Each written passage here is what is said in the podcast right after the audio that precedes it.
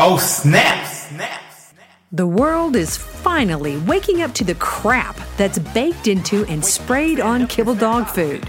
No longer can commercial pet food manufacturers fool us with pretty pictures and false promises. This is the raw dog food truth. The view and opinions expressed on this podcast are not intended to replace medical advice. Before starting any raw diet, do research, ask lots of questions, and consult your vet. Well, hello, raw feeders. My name is Dee Dee Murcer Moffett. I'm the CEO of Raw Dog Food and Company, where your pet's health is our business and we're friends. Don't let friends feed kibble. Well, today is Friday. That means it is Dr. Judy Jasek Day. Hello, Dr. Jasek. How are you? Yeah, doing doing well. Taking some, you know, deep breaths and you know one one day at a time in this crazy world. So today dr jasek first of all i want to give an update. So i don't know if you guys remember c- coming from stephanie lockwood yes uh, who said that um, the podcast and the information literally saved um, her great Mm-hmm. dane's life uh, dr jasek so that's amazing. So the great dane's name is aurora and i just got this this morning and she said that uh, Aurora had another oncology appointment yesterday, and her blood work, liver enzymes, and nodes were all still perfect. And her, Yay. yay. Uh, she said her oncologist rolls his eyes when I credit the raw diet and holistic supplements. So, just as a little jab, I took her to the appointment yesterday in our raw dog food t shirt. So I sent awesome. I t-shirt. love Yeah. this girl. yes we do have the t-shirts up on the website now uh, the hoodies are on their way we want you guys to wear these and just like um, stephanie is doing if you really want to sock it to somebody or you just want to gently help people understand why your dog looks so great wear your raw dog food sweatshirt or t-shirt. But anyway so we sent the dog the t-shirt or we actually sent it to stephanie and but the dog's wearing it which is just fine. Um, and she said eh, she said that the dog was wearing the t-shirt and as i was leaving i shouted over my shoulder stay raw. And she says i I don't love it. I, don't you love it she says i don't care how crazy he thinks i am he's the crazy one for rolling his eyes i'll never stop promoting you your podcast and the incredible knowledge you share daily thank you so much stephanie we are going to feature that dog by the way uh, coming up uh, on some stuff. But th- that's amazing information, isn't it?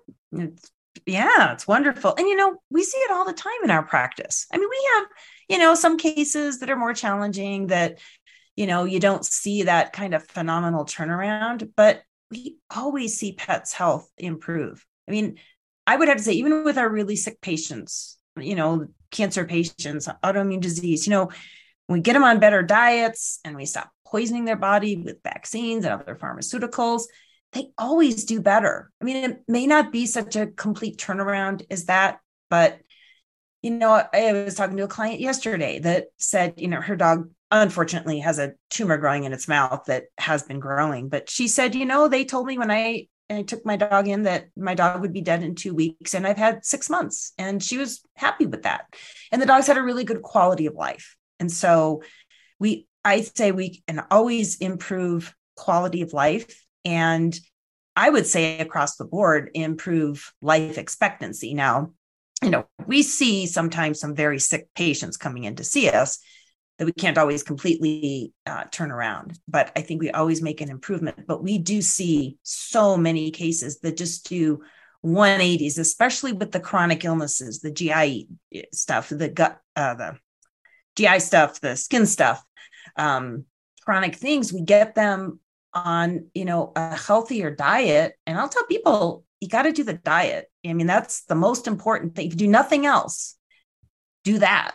And then the other supplements and herbs, there's other things that can help, but you got to do that diet and um, get them on the fresh raw diet. And that just, that turns so many, and we see so many 180s. They just turn around. People are amazed at how much better, you know, their their pets do and you know if we could just get the vets to see this and like you know we were talking about it's what i want to move into is getting more vets trained and more on board with this and see the the benefit of recommending these diets instead of just condemning them because they don't know anything about them. I love that. And and I want to give you another update to another customer that we have. His name is John, and he's got the dog uh Biddy. Okay, itty bitty, because it's an itty bitty dog.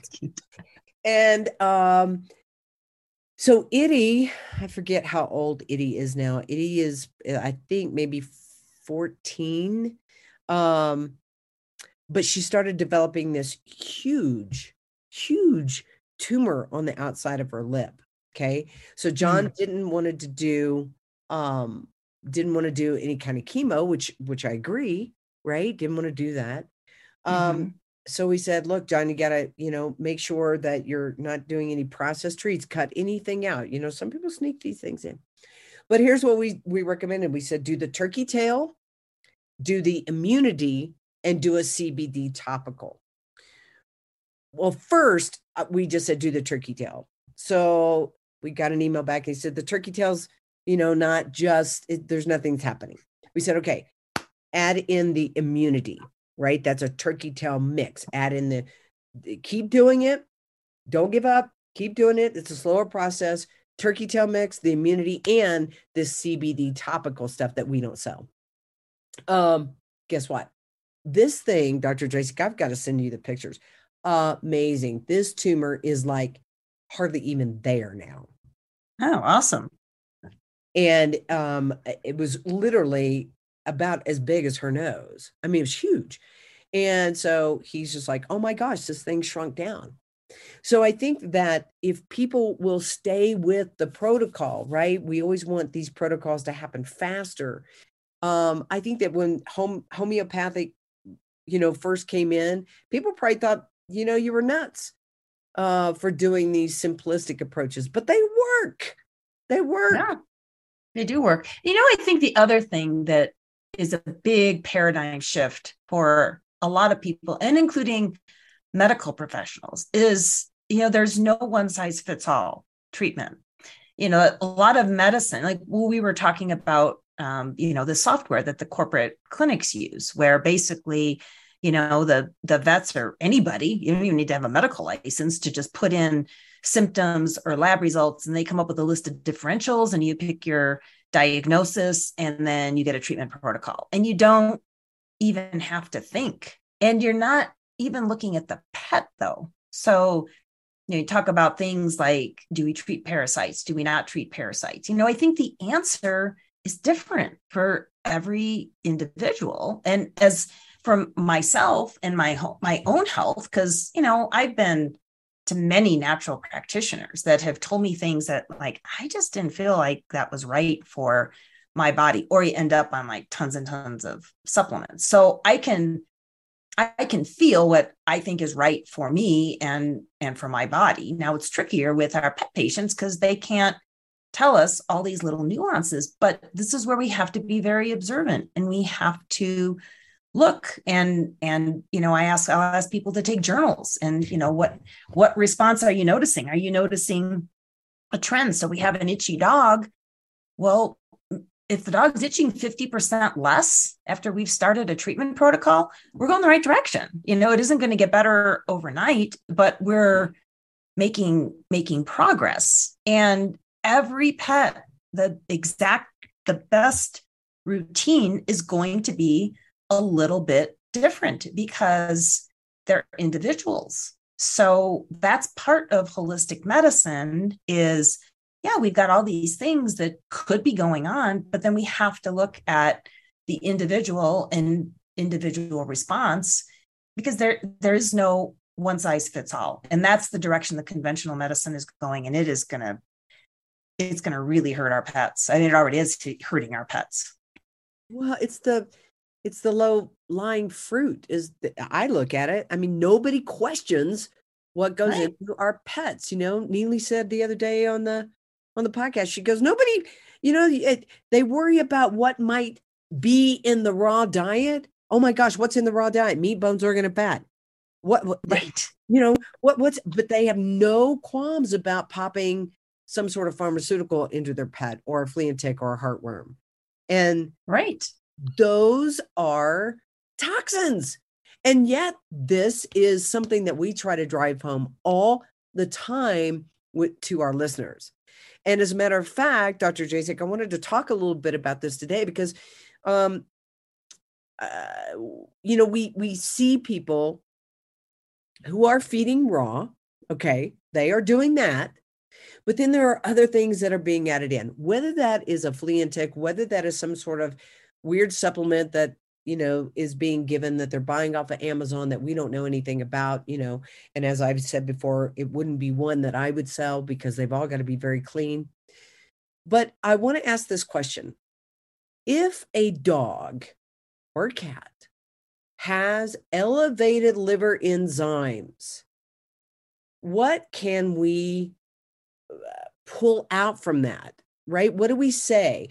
Um, all right, if a dog has elevated liver enzymes, what does that mean? And where do we start to look for where the culprit might be? Well, the the reason we start fundamentally, the reason liver enzymes go up is because the cells in the liver they're inflamed for some reason and then these enzymes can kind of leak out they're normal they nor- they're normal in the liver cells but they will go up when the liver is inflamed or activated. Like sometimes when the liver is working really hard to detoxify the body we'll see liver enzymes go up. And i think this happens way more commonly than is recognized especially in conventional medicine because a lot of times conventional vets will see that and they're like oh my gosh your dog has chronic liver disease you've got to do a biopsy and all this stuff and i i would ask the question you know what supplements preventatives, you know, as you were saying, a lot of these preventatives, especially the flea and tick, are very toxic. That blood work was drawn a couple days after the dog got a, a dose of a flea and tick preventative that's a neurotoxin. You bet that's going to raise the liver enzymes. Um, are they on any medications? Anything that's that the liver is processing, the liver processes most things that go into the body to some degree it's going to raise those values. Any GI upset. I mean, I can't tell you how many times I've done blood work on dogs that come in like with, you know, vomiting, diarrhea, you know, typical GI stuff that dogs get because dogs get into things and the liver enzymes can be quite high. But as soon as the gut calms down, liver enzymes come back down. So I think elevated liver enzymes, um, it, I mean, it, it can mean a more chronic or more underlying like liver disease, quote unquote, where something is not working in the liver, say a shunt, which this would be something we'd pick up in young dogs, where the blood supply is not going through the liver properly. So the liver can't do its job. So we'll see elevated liver enzymes in cases like that. But I think most of the time it's more about the it's the liver working, it's the liver doing its job. And when we back off on how many things that we're putting into the body because we live in a toxic world too and you can't completely eliminate toxic exposure. That's why it's so important to eliminate the things that we can eliminate. Um, vaccines did the dog just have a recent vaccination? That could inflame the liver. So i think we have to look at all that and then again look at the pet I mean, I've seen lots of cases of pets with elevated liver enzymes that act perfectly normal. When I look at that, I say, okay, you know what? We need to support the liver. We need to help the liver detox. We need to do some herbs that um, I have some Chinese herbal blends that help bring more circulation to the liver and su- support you know normal liver function and then we continue to monitor. We continue to monitor the liver enzymes and see if they come back down. If the dog is really sick i mean it could still be something acute something the dog ate that's driving up those those liver enzymes. Um, and so the body might need more support. So say a dog is sick vomiting diarrhea they might need fluids and some other support. Now i don't agree with pumping animals full of all sorts of pharmaceuticals because they don't know what's going on. So let's put them on multiple antibiotics. Sometimes they're put on steroids which is the most absurd thing to me. Unless we knew we had some sort of like autoimmune condition, something that they needed steroids right then and there um, for something that might be potentially life threatening, like an autoimmune process. But you're giving a drug to supposedly, I think this is the logic, supposedly reduce inflammation that we know is liver toxic. You know, those steroids are going to drive out those liver enzymes. So, why are you giving those? And I see that a lot. So, we're giving the body more and more drugs to process. I think we need to start with hydration, just, you know, supporting the body, giving the body time to heal and balance its itself out and see and you know do appropriate diagnostics. There's nothing wrong with doing an ultrasound which takes a look at the liver. Um, i'm i'm not a fan of liver biopsies and it's another thing that really doesn't gain us any useful information. And you know it's an invasive procedure you know and and potentially you know um, with potential side effects like the liver can bleed sometimes and you know we can have um, problems like that so I mean, I, I think it's really important to step back and think about what does the liver do? What's its job in the body? What's been going on with the pet? And are there things like that that we need to mitigate before jumping into more expensive diagnostics? And remember, people, you know, sadly, a lot of clinics are corporate and they're profit driven and they're looking at dollar signs. So um, just be aware of that. So here's a question for you. Recently, um, you and I were talking about this, and uh, we don't have to reveal names. We don't have to reveal anything, but we um, we got confirmation again from a vet who left a corporate clinic.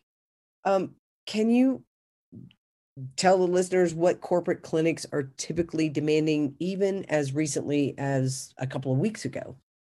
Of their oh yeah yeah well they they first of all, I mean, if you think about, you know, a corporation, the person making the decisions as far in corporate vet, veterinary clinics, the people deciding what the vets treat are treat with and what their protocols are are not the veterinarians. They're not medical professionals. There's somebody sitting in an office looking at the bottom line and deciding how they can make the most money. How can they sell the most stuff? How can they get more people in the clinic and so they push, you know, vaccines, every vaccine ever made.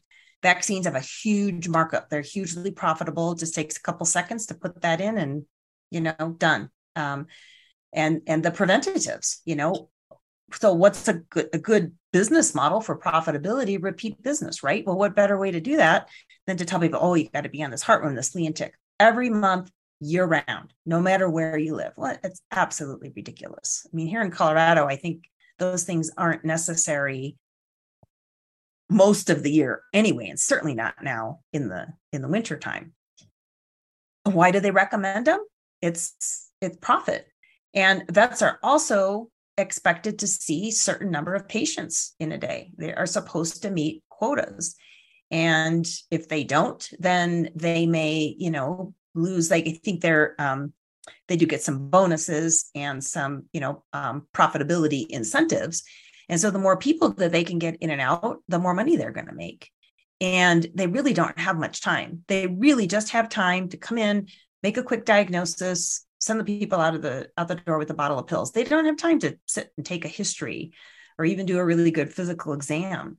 Um, they are required to keep pushing these people through. And that's that's the life of the vet in a in a corporate clinic. So just think about that. If you're going into a clinic that's a vca or a you know blue pearl or what's the other one i ran into? Wellhaven or some of these that are corporate clinics um, that's that's what you're up again against. And you have to be really careful. It's just it's so important to advocate for your pets. Yeah i i don't know how we're going to help pet parents when they don't have access to somebody that won't rip them off.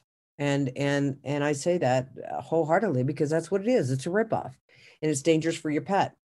But we're going to have to figure out a way dr jasek to help people get in that mindset. Now i um obviously do everything i can for preventatives right? So i don't do things that are going to cause my dogs to have toxicities I can't know everything that they might get into, but what I can control, I make sure I can control it in that manner. I feed them a raw diet. I don't do processed foods. Um, so for me, what I need, and the only thing I really need, is a vet that is going to be able to do some emergency work, right? That is going to Mhm. be able to sew my dog up um, in a trauma situation, something, some something traumatic. Because in my mind, other than doing blood work, right, every year, so that I just see where we are, Mhm. I I'm not going in. I'm not Right. Well, you shouldn't. I mean, you really shouldn't need to if your pet's healthy. And, you know, I mean, we encourage people to learn how to take care of their pets at home and, you know, treat them for things like diarrheas and simple things. Like you said, if, it, if a, you know, dog cuts its leg wide open or breaks a limb, you know, you, yeah, you have to take them in. But that's where emergency care it, it definitely has a place. That's where conventional care has its place, is in a true emergency. You know, take your pet in, let them do what they need to do, get your pet stable. And then, you know, we can talk about what to do to help your pet heal better in the long run. But in the short term, yeah, you, you know, you, you need to take them in and, and it's probably a good idea to inquire of your emergency clinics in your area. Are they going to check for vaccines if you need to take your dog in? Find one that doesn't or, you know, push back. I mean, for the most part, our clients that have gone into the ER and they've been asked about vaccines and just say, look, I'm not here for vaccines. I have another vet I work with on that aspect of my pet's health. I'm just here to deal with this condition in front of us. And if your pet's sick or injured, they shouldn't be vaccinating anyway. And but if you find that out ahead of time, you know, that would be beneficial for you and your pet, then you might not have to leave and go find another clinic. So this leads me to why I think that your telemedicine is so important, right? That if you have someone like Dr. Judy Jasek where you can sign up to do a teleconference, right? You can walk somebody through that. You can walk somebody through, hey, here's what I'm seeing in my dog. What should I do? And then they can go to a local vet, do blood work. They can do some of these other things and you can review that with the knowledge that Mhm. you have. You don't have to touch their pet per se. Right? Right because somebody is you know i mean it's good to have somebody's hands on your pet you know just listen to the heart and lungs and see you know what they notice or what they're what they're finding. But you know people know their pets pretty well too. So if something's going on you know i do a lot of zoom calls. People can show me stuff on zoom. Yeah. um you know show me like oh i saw this little lump i in the in the mouth. I had a a, a client yesterday or the day before whose cat had a little pigment change in its eye and she had very good pictures of it. You know i was able to tell and then ask her a couple questions about it to determine you know whether or not it was something to be concerned about. Um, but yeah we can we can do a lot that way. And then you know if you have a relationship with somebody that can do something hands-on or draw blood if something like that is necessary. Sometimes imaging is a good idea x-rays ultrasounds. So you know have somebody that uh, you can work with in in that regard um, then yeah we can we can do a lot with telemedicine That's awesome. I wanted to ask you this question. What what is going on this back to the liver if your dog becomes jaundice? What what is happening if a dog becomes jaundice, yellow? Yeah, so so a couple of reasons. Um, if it's due to the liver, then it's usually because the um, like the bilirubin is high.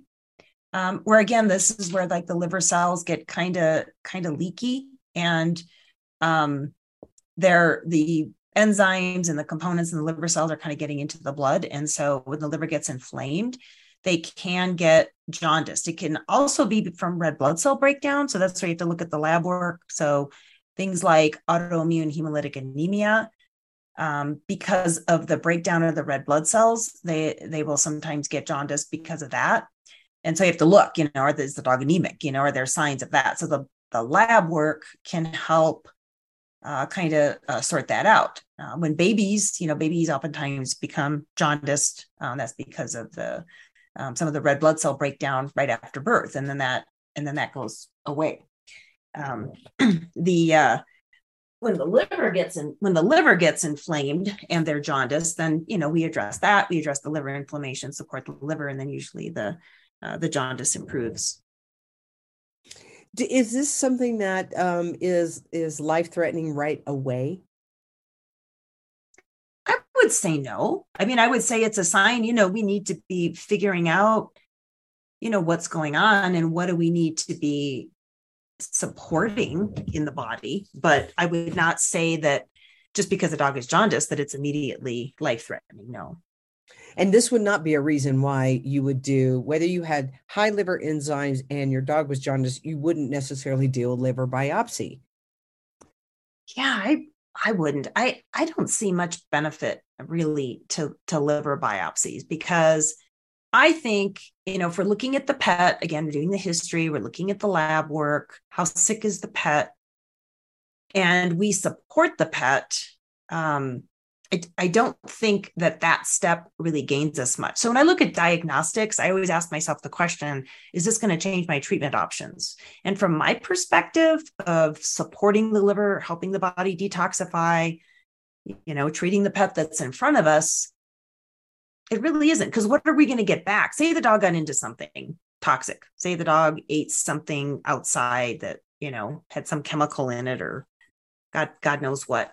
Um, because dogs pick up things if if that were the case and we do a liver biopsy well we're going to see yeah we got liver inflammation um you know the liver you know maybe maybe we have some compromised circulation i mean yeah there's going to be abnormalities but is that going to change what we do ther- therapeutically really not i don't think it even does from a um on a more conventional perspective. Just what the conventional vets do is they say, this is what the dog has, and they approach it that this is never going to heal. They don't seem to acknowledge that the body can heal. So we've got this dog with this inflamed liver. So now they've got to be on this, you know, protein and fat restricted diet, usually some prescription diet, and they'll put them on, you know, some drugs that help.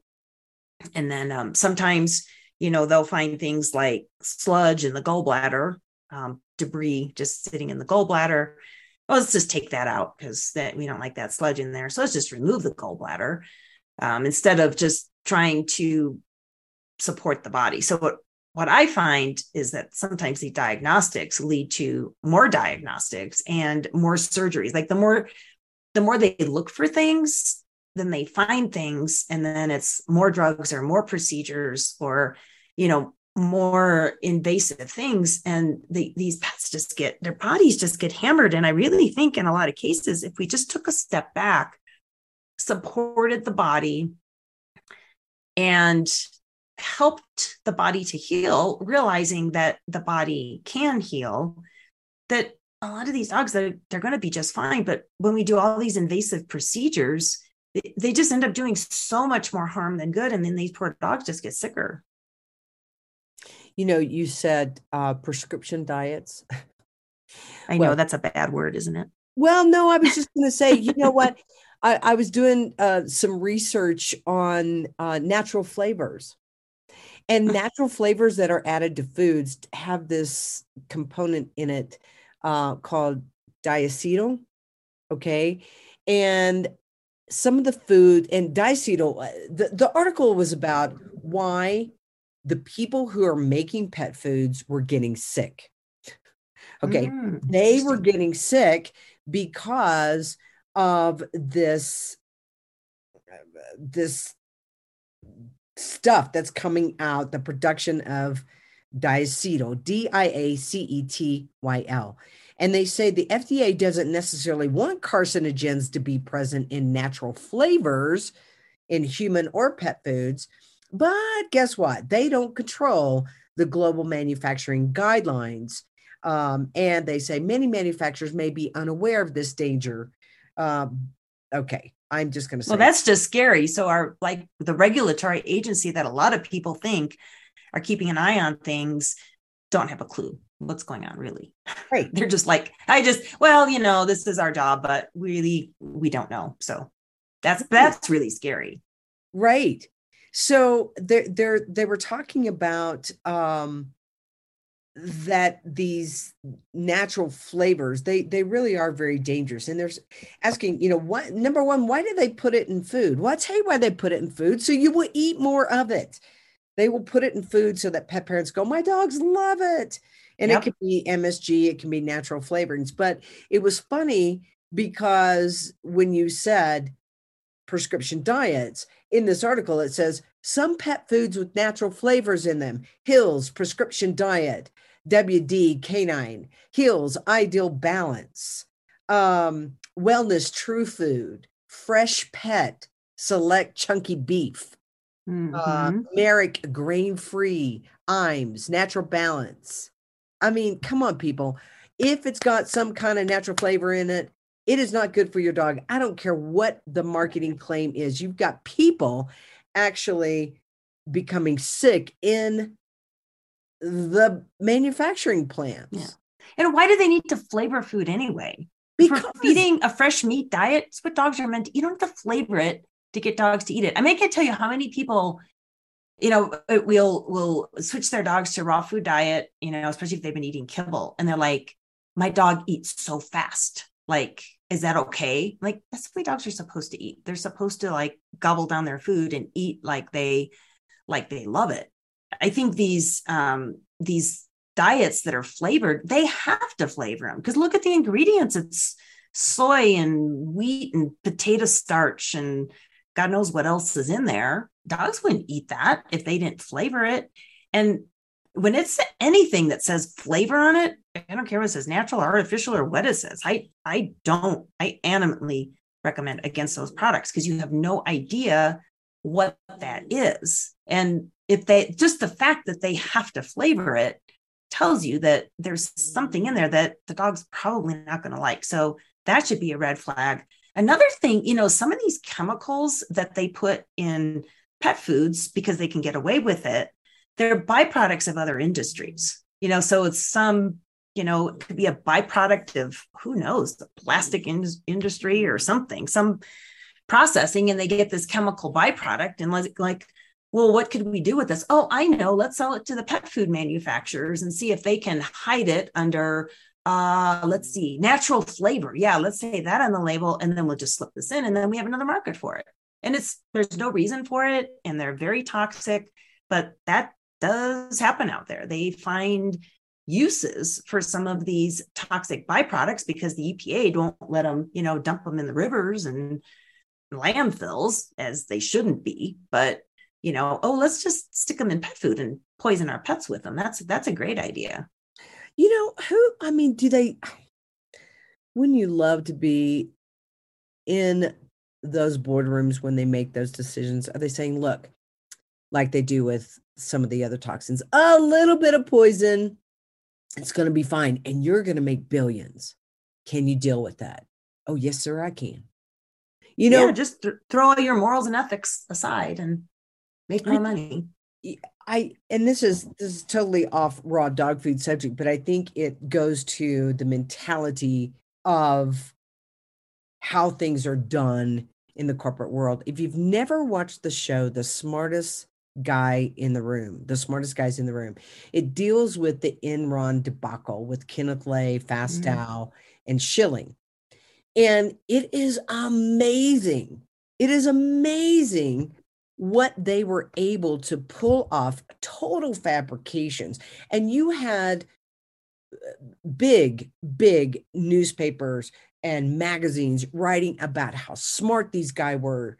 Uh, these guys were, how innovative they were, how amazing, and how we should all look up to them. And they convinced so many people to, you know, uh, do things that they shouldn't have done. And it will just give you this um, better visual of how things are done and eh, they're just crooked as hell and yet we us little people down here we think that they're smarter than we are and so we listen to what they say and then we find yeah. out they were just full of sphincter juice the whole time right. I mean, I think I mean, I think it's always been important. I think these days it is more important than ever that you really scrutinize where is your information coming from and make sure it's people you can trust. And this is in the pet industry, you know, human industries, the food industry,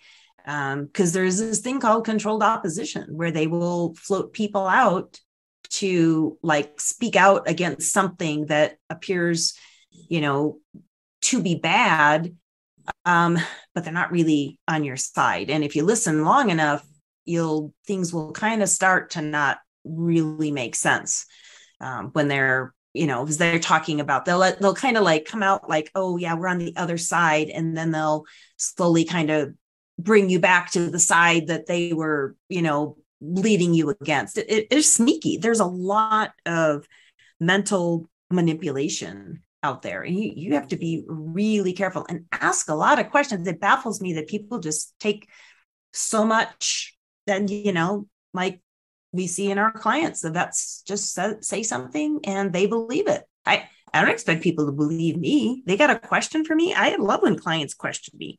And if i don't know the answer then i'll find out. Like i don't claim to know everything. I just but i'm speaking from my experience and what i have seen to work. But if somebody questions me on something and I don't know the answer, I'll be like, I'd be the first one, you know, digging in and doing some research and finding out because I want to learn. But when you ask questions and you're shut down, that's a huge red flag. I, I would definitely be seeking information elsewhere. I we believe that you should be able to free think and to do what you want to do. And if you want to ask me what my experience is, I'm going to tell you that same thing that you do. Um, what have we seen? What what my experience is? But I can't for certain say exactly how a dog's going to respond on heels and raw because I don't do that. And I don't do it for a reason. You know what I mean? Right. Yeah, absolutely. Absolutely. I mean, I I think, you know, the absolute worst thing people can feed their dog is kibble. I mean, no matter what your circumstances are if you're going to do that i agree with you people have the choice but if i see clients and they're feeding kibble i will tell them we're not going to have as good a results as if you gave that up now for whatever reason you're choosing to do that that's your choice but i can tell you we're going to be limited on on what we can accomplish here so that's people need to you know make their choices but then understand that there's going to be consequences you guys you can work with Dr. Judy Jasek by telemedicine, by Zoom. You just go over to her website, ahavet.com, ahavet.com, and you can um, send her, her your blood work. You can ask her questions. You could do Zoom. Uh, she can help you out. She doesn't necessarily have to have her hands on your dog. All right. So get over there today. Get your dogs on a species appropriate diet, as Dr. Jasek says you got to get the diet right first. Get them on a species appropriate diet. It doesn't matter where you start, it matters that you start. All right. Rawdogfoodandco.com, mm-hmm. where your pet's health is our business and we're friends. Don't let friends feed kibble. And as Stephanie says, stay raw, everybody. We'll see you next week. I love it. Yeah. bye bye, everybody. Oh, snap. Find out how you can start your dog on the road to health and longevity. Go to rawdogfoodandcompany.com, where friends don't let friends feed kibble and where your pet's health is our business. Just snap.